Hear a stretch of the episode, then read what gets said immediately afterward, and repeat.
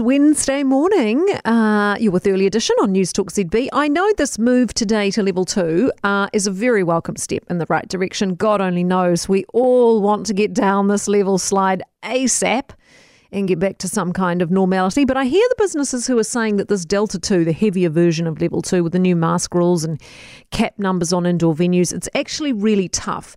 Many say they're just not profitable this way. You know, small cafes and bars, for example, by the time they socially distance their tables, mask up everybody and cap their patronage at 50, it's barely worth opening the doors. Then you've got gyms with people expected to sweat and pump iron while stringently remaining two metres away from any other gym goers or an instructor.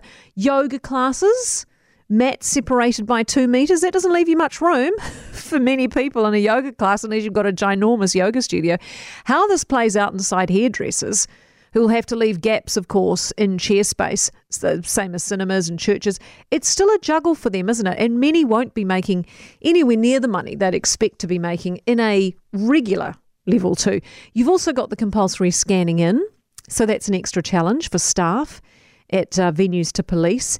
And actually, is this the job of retailers and hospo workers to enforce you wearing your mask and that you've scanned in? I mean, you know, how are they dealing with the odd person who refuses or doesn't want to or gets a bit difficult about it?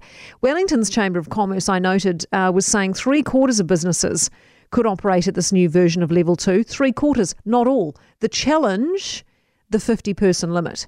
A director of several hospitality businesses in Wellington said the new level 2 rules would have a huge effect on businesses. Some wouldn't open at all, given it just wouldn't be financially viable. Uh, he said 100 people was tough, but having to make 50 work is a million times more difficult. Like many other businesses, he's just hoping for a fast transition to level 1. But even then, will it be a regular level 1?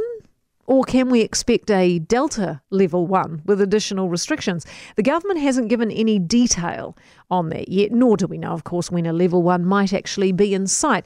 Look, for those of us still in level four in Auckland, having a shop or a cafe even open would be a thrill. Even if you do have to mask up and socially distance, at least in level two, you have access to a hairdresser and some food you haven't had to cook yourself and a cafe coffee. I mean, these are the things Aucklanders would kill for right now. So while a lot of New Zealand's whining about the restrictiveness of Delta Level 2, just remember those of us still languishing in Level 4, we would trade places with you in a heartbeat. Hawkesby.